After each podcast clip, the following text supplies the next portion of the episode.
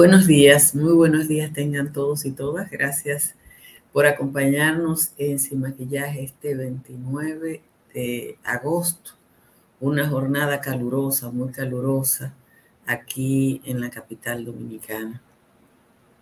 Ayer, en un escenario, la oposición política pidió a la Junta Central Electoral una reunión para tratar el tema de la prohibición de la campaña electoral iniciada a destiempo.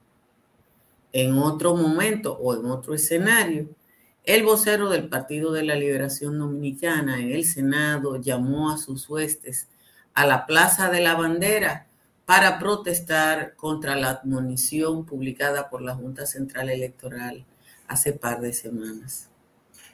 Rara vez nos referimos a los parlamentos tremendistas del senador Iván Lorenzo, que tiene un periodista y un espacio fijo en un medio de comunicación para decir lo que él quiere y yo estoy muy vieja para hacer gratis lo que otro cobra. Por demás, el senador de una provincia pequeña como Elías Piña no tiene la menor idea de la cantidad de gente que se necesita para llenar la Plaza de la Bandera, siendo que es muy probable que en la Plaza de la Bandera puedan acomodarse 20 veces la población de su provincia, que es apenas de 64 mil habitantes. Tengo que recordarle que por Iván Lorenzo para ser senador votaron 13.400 personas. Hoy, sin embargo, su tremendismo es relevante porque la reacción de la Junta Central Electoral ratificando su decisión obliga a la oposición política a escoger un camino para enfrentarla y solo hay dos caminos. O acuden al Tribunal Superior Electoral como jurisdicción reglamentaria o como dijo Iván Lorenzo, van para la calle. El documento de la Junta emitido anoche, de paso, ridiculiza al líder maestro y guía, pues evidencia que el faculto de Villajuana intentó una vez más manipular la opinión pública tomando el rábano por las hojas.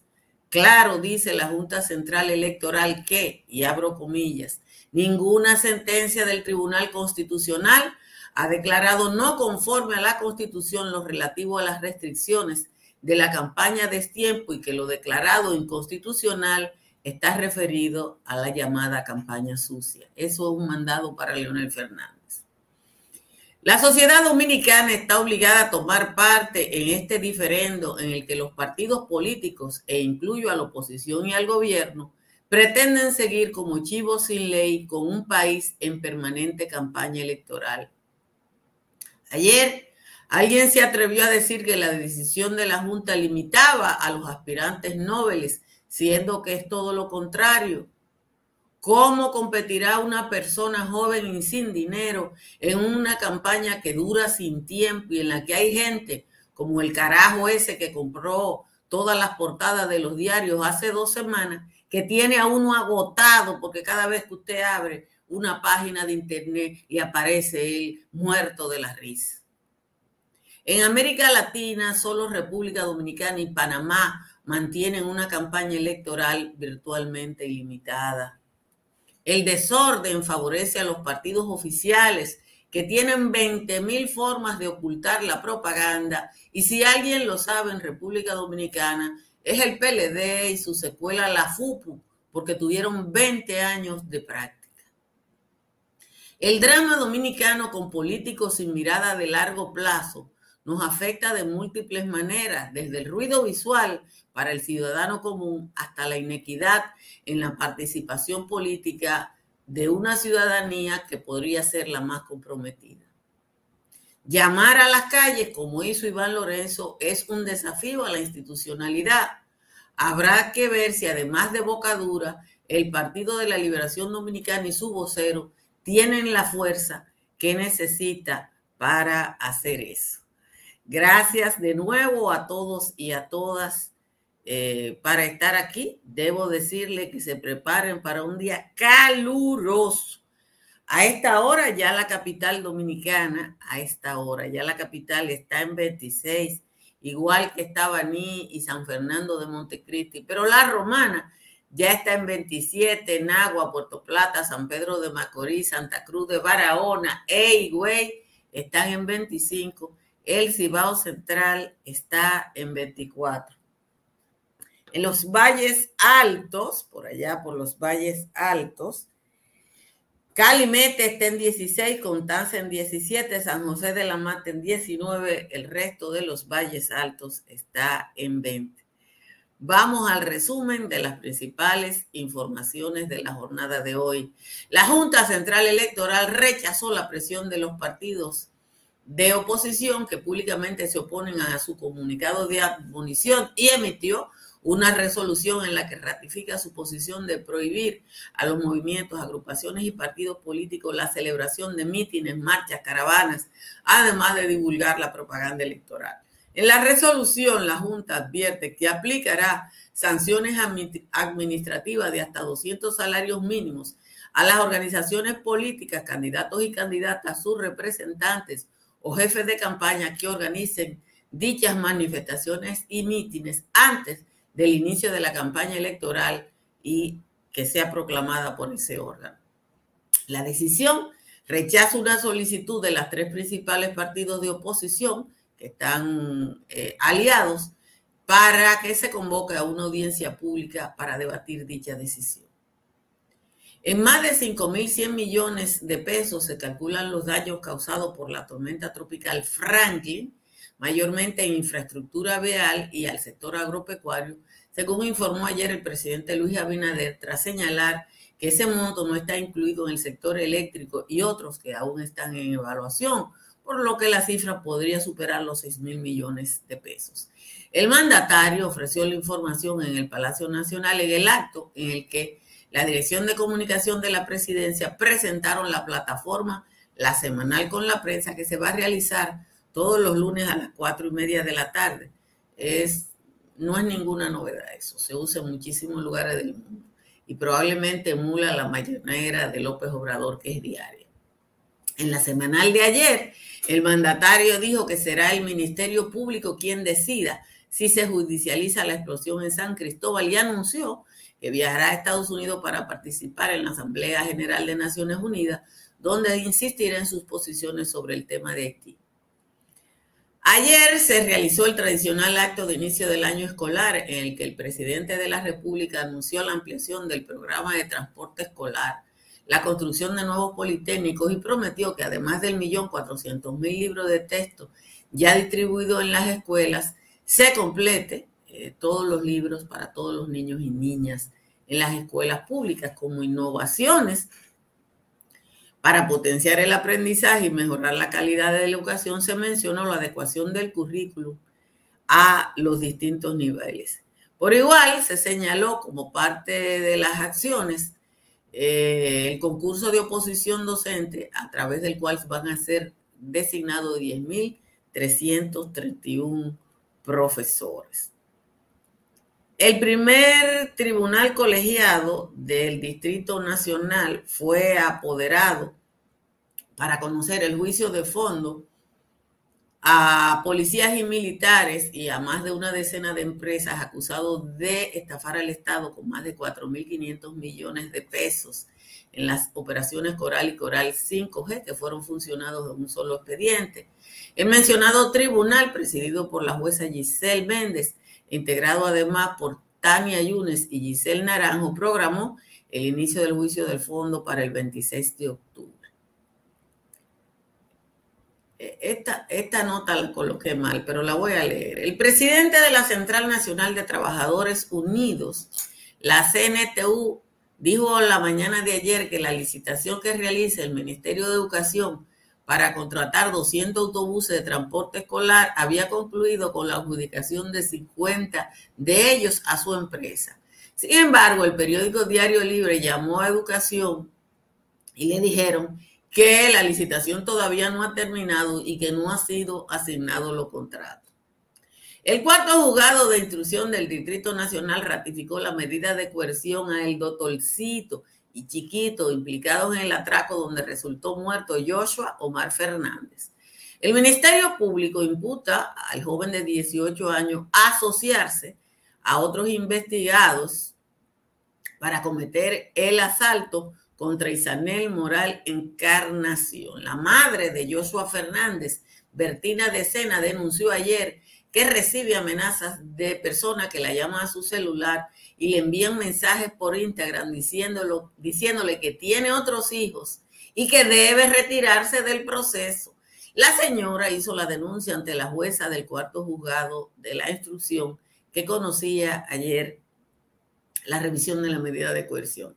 El congresista norteamericano Michael McCall, presidente de la Comisión de Relaciones Exteriores del Congreso, expresó su preocupación por el uso excesivo de la prisión preventiva en la República Dominicana, especialmente contra ciudadanos estadounidenses. Y le escribió a Anthony Blinken, el secretario de Estado, para que se ocupe de eso. Finalmente, la Corte Suprema de Chile dictó ayer la sentencia definitiva contra siete militares ya retirados por los delitos de secuestro y homicidio del cantautor chileno Víctor Jara. Ustedes saben que fue detenido el día después del golpe de Estado contra Allende y asesinado unos días después. Como siempre, les agradezco a todos y a todas su presencia y les invito a que quienes no se han suscrito a este canal que lo hagan, que le den a like desde temprano para que YouTube posicione mejor esta transmisión. Miren, ayer eh, la oposición hizo uso de sus dos posibilidades. Y aunque el gobierno o el partido oficial no ha hablado, eh, en la práctica los PRMistas están haciendo exactamente lo mismo que los opositores políticos y tienen a uno agotado de vallas, anuncios y ese tipo de cosas. Como ciudadanos y ciudadanas, nosotros tenemos que ponernos al lado de la Junta Central Electoral, porque nosotros necesitamos una política de mayor equidad, pero además no nos pueden tener cuatro años en campaña electoral permanente. Y si alguien lo sabe, Leonel Fernández, que eh, hizo un juego de palabras desmontado ayer por la Junta Central Electoral para hablar de los derechos fundamentales cuando estamos hablando de una cosa tan precisa como es la ley electoral.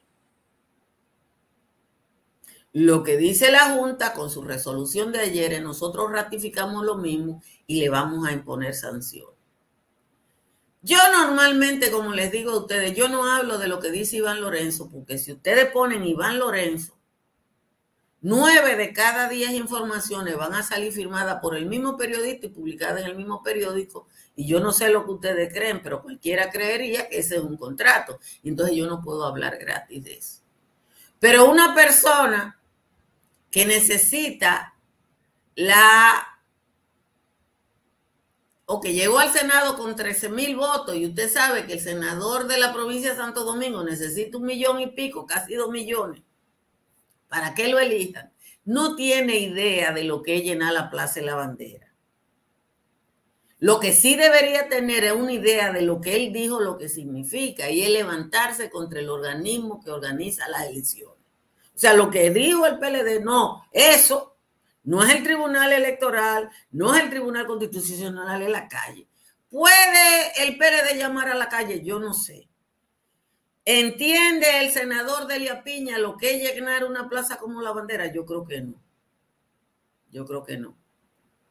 Ahora, nosotros como ciudadanos y como ciudadanas algo tenemos que hacer porque uno sale uno coge, sobre todo en Santo Domingo Este, yo no sé si, si es mental, pero yo estuve hace dos domingos, el, el domingo próximo pasado en Santo Domingo Este, y creo que es donde hay más promoción.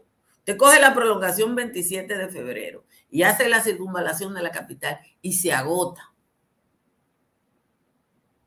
Pero en términos de lo que es la equidad, ¿Cómo un joven, por ejemplo, de este barrio, que quiera ser regidor, va a enfrentarse a esos monstruos que uno no sabe de dónde sacan el dinero y que pueden mantenerse en campaña permanente durante cuatro o cinco meses? ¿Cómo puede hacerlo? No lo puede hacer. No lo puede hacer.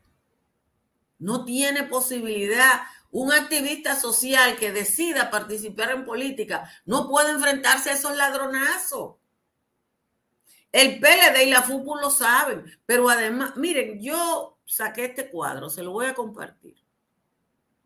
Este cuadro muestra lo que dura la campaña electoral en toda la región.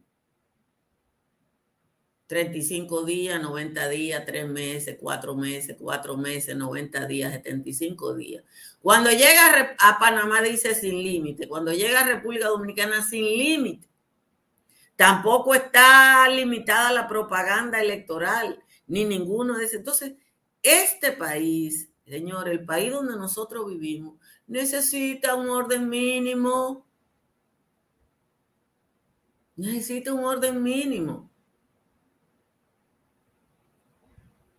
Yo no sé si la valla o afiche convenzan a la gente.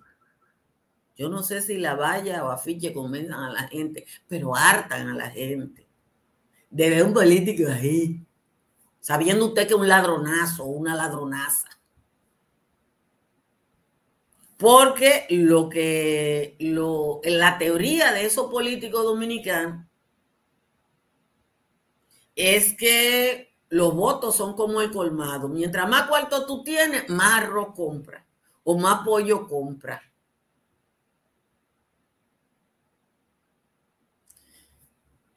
Como les digo, la Junta necesita el apoyo de la población y necesita el apoyo de la gente más consciente, porque nosotros necesitamos una política con mayor equidad. A uno lo tienen harto sobre todo porque los políticos dominicanos, en la práctica, desde que ganan una posición, se divorcian de la gente. Ayer, aquí en mi barrio, hubo una protesta. Varios ciudadanos, una parte de los ciudadanos fueron a protestar contra un colegio que está a la entrada, que se llama Mis Estrellas, que nos, nos amarga la vida a todos y a todas. Yo tuve que cambiar la hora en que salgo del barrio por el colegio, porque ahí uno se tira 20 minutos. Ese colegio ha violado las normas, la han llevado al tribunal, al tribunal municipal. El tribunal municipal no hace nada y ellos siguen creciendo porque eso es libre comercio y no importa. Pero nosotros no tenemos un regidor a quien llamar. Porque nadie sabe quién es el regidor de este barrio. Ni hay un diputado a quien llamar porque nadie sabe quién es el diputado de este barrio. Y eso es lo que la gente necesita la gente necesita que cuando vota tenga quien irle a reclamar, no un carajo que pueda gastar en un día 5 millones de pesos como hizo el candidato ese del PRM.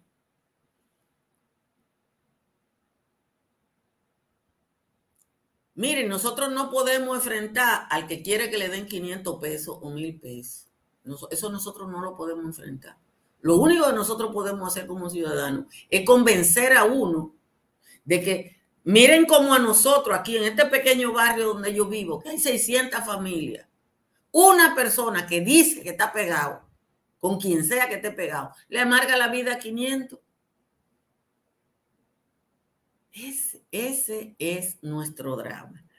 Como siempre, les recomiendo que hagan como yo y que instalen paneles solares de Tris Energy para que su factura eléctrica baje como la mía a 42,10. Llame al 809-770-8867 o escriba al 809-910-2910. El primero, el 2 y el 3 de septiembre habrá una feria en el proyecto Country Capital que Estructura Morrison levanta en Santo Domingo Este, entre las avenidas ecológicas y de San Isidro. Infórmese llamando al 829 620 2541. El estilo, perdón, ahora que estamos en temporada ciclónica, mantenga su hogar y su casa protegido con Seguro Pepín.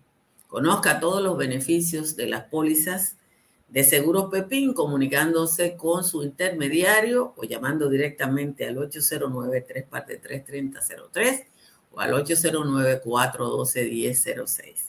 Cerca de usted hay una farmacia medical GBC que está abierta todos los días y siempre le ofrece en la tienda un 20% de descuento. En la Florida, para comprar, vender o alquilar, está Tamara Picharro. Tamara está en el 305-244-1584. Hoy no hay décima de Juan Tomás, ustedes la pueden buscar, la que él escribió en su Facebook, que es Juan de los Palotes, porque ustedes saben que cuando él se pasa de contento yo no puedo hacer nada. Para enfrentar los principales malestares de la gripe, tomen Sacagrip, que le ayuda con la tos, congestión nasal, el dolor de garganta y todos los síntomas del resfriado común. Sacagrip está disponible en la República Dominicana, en Nueva York y New Jersey, en farmacia, supermercado, tienda por departamento, además de las bodegas. Con tu cuenta BHD, tus ahorros te ponen a valer. Gana premios en efectivo, vete de viaje por el mundo o montate en una Jeepeta Hyundai Tucson 2024. Ya que por cada 500 pesos o su equivalente en dólares de incremento en el balance de tu cuenta BHD, generas un boleto electrónico para participar. Mientras más ahorras, más oportunidades tienes de ganar. Conoce más en bhd.com.do. Promoción válida hasta el 10 de noviembre. Banco BHD, el futuro que quieres. ¿Que ¿Qué vamos a hacer con los colegios? La verdad es que yo no sé qué podemos hacer. Con los colegios y los padres de niños y niñas que quieren llevar a sus hijos en un carro hasta la butaca. Porque probablemente si se organizara de manera que no se dejara eso, las cosas no fueran tan graves. Pero bueno, lo que yo me quejo no es del tigueraje de los dueños de colegio, que eso es tigueraje, sino que nosotros como ciudadanos y ciudadanas no tengamos a quién acudir.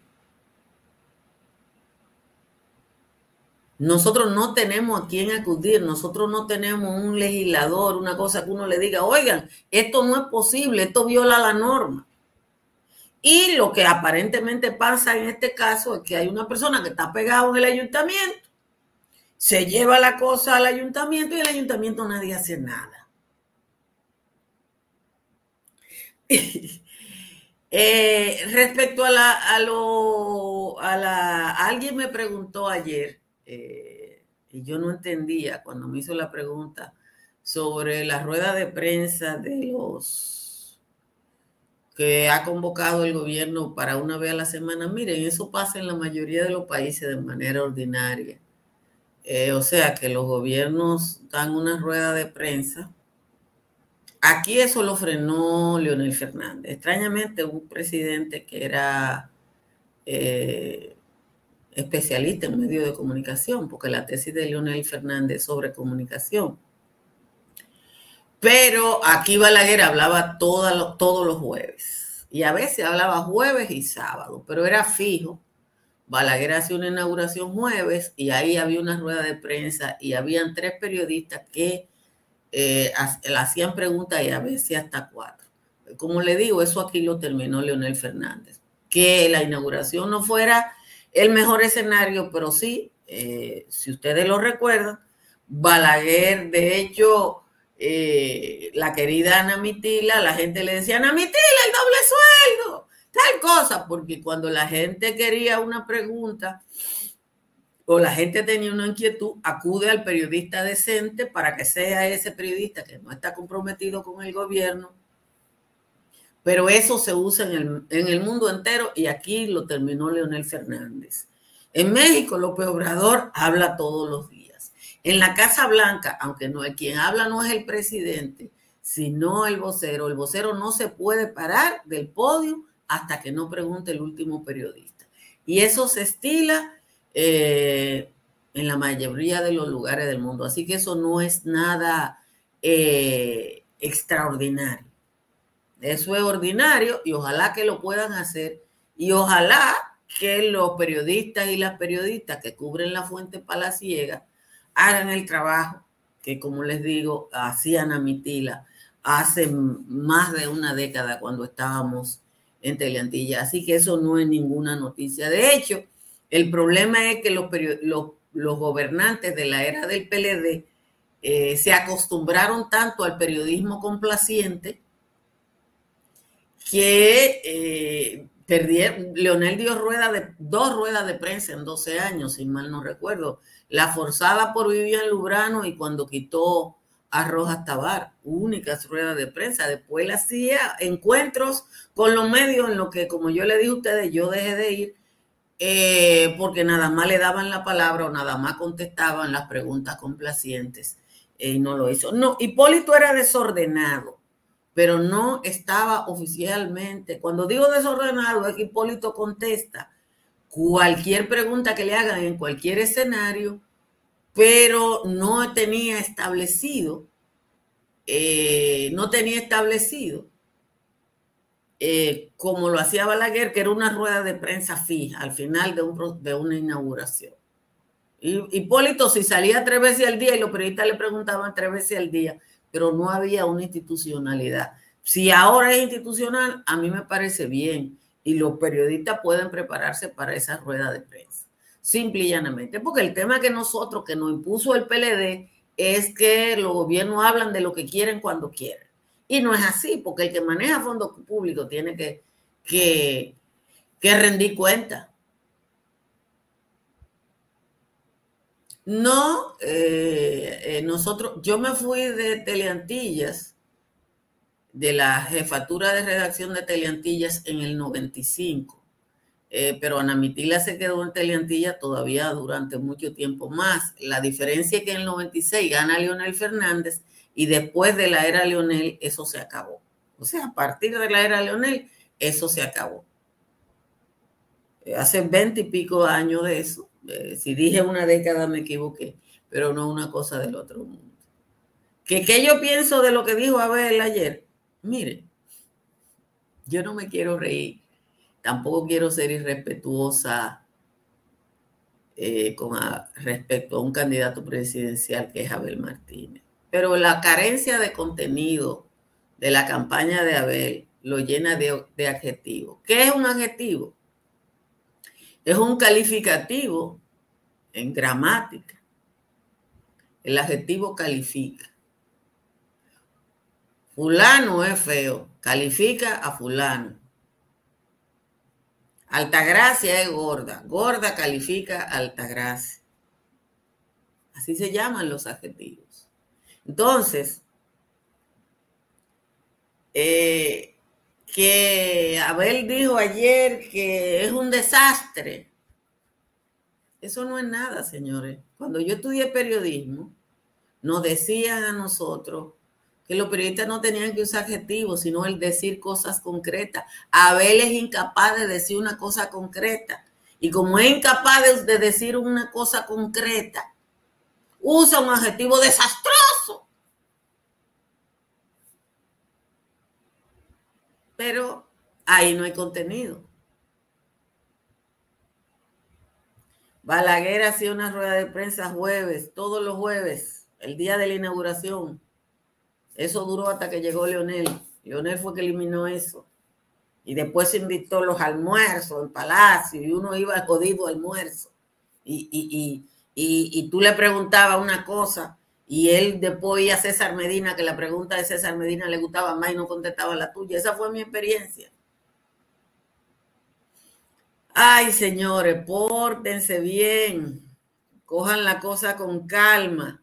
Si les, les invito a que vayan a la feria del libro y el que quiera oír farándula, que ponga otra cosa, que yo no soy farandulera, yo soy una señora de edad que ya no está para andar tirando brinco y hablar de lo que es trending topic en las redes. Si ustedes quieren oír lo que es trending topic, pongan a los programas de trending topismo. Y dejemos esto así. Bye bye.